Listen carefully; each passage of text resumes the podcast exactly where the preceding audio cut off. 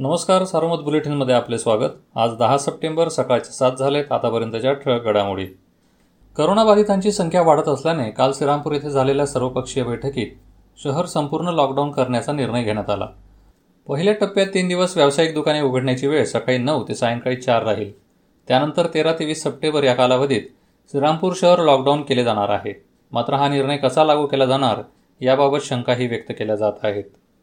राहुरी नगर पारनेर तालुक्यात के के रेंज विस्तारीकरणासाठी मोठ्या प्रमाणात हालचाली सुरू झाल्या आहेत. बागायती जमिनी विस्तारीकरणासाठी देण्यास शेतकऱ्यांचा विरोध आहे. यासाठी गावकरी एकवटले आहेत. या पार्श्वभूमीवर आमदार निलेश लंके यांनी काल मुंबईत राष्ट्रवादी काँग्रेस पक्षाचे अध्यक्ष खासदार शरद पवार यांची भेट घेतली.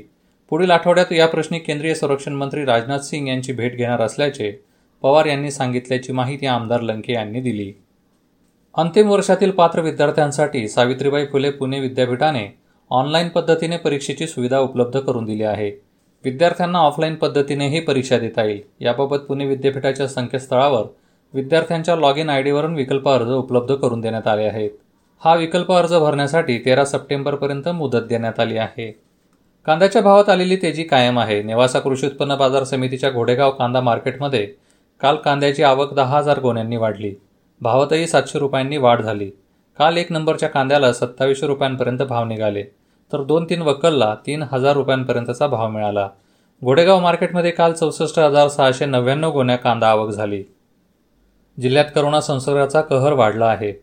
बाधितांच्या एकूण संख्येची वाटचाल अठ्ठावीस हजारांच्या दिशेने सुरू झाली आहे.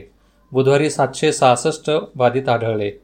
यात नगर शहर तालुका व कंटेनमेंट परिसर मिळून दोनशे अठ्ठेचाळीस श्रीरामपूर तालुका एकोणसाठ संगमनेर ऐंशी पाथर्डी पंचवीस नेवासा पासष्ट श्रीगोंदा शेहेचाळीस पारनेर तेरा अकोले दहा राहुरी बावन्न शेवगाव एकोणचाळीस कोपरगाव सतरा जामखेड तेहतीस कर्जत तीस तर राहता चाळीस अशी तालुकांनी आहे बाधितांची संख्या आहे.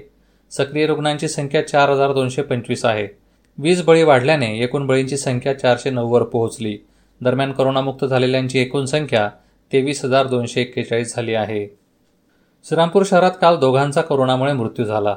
एकोणसाठ बाधित आढळल्याने तालुक्यातील बाधितांची एकूण संख्या एक हजार पंच्याऐंशी झाली आहे. तालुक्यात करोनामुळे मृत्यू झालेल्यांची एकूण संख्या सव्वीस झाली आहे.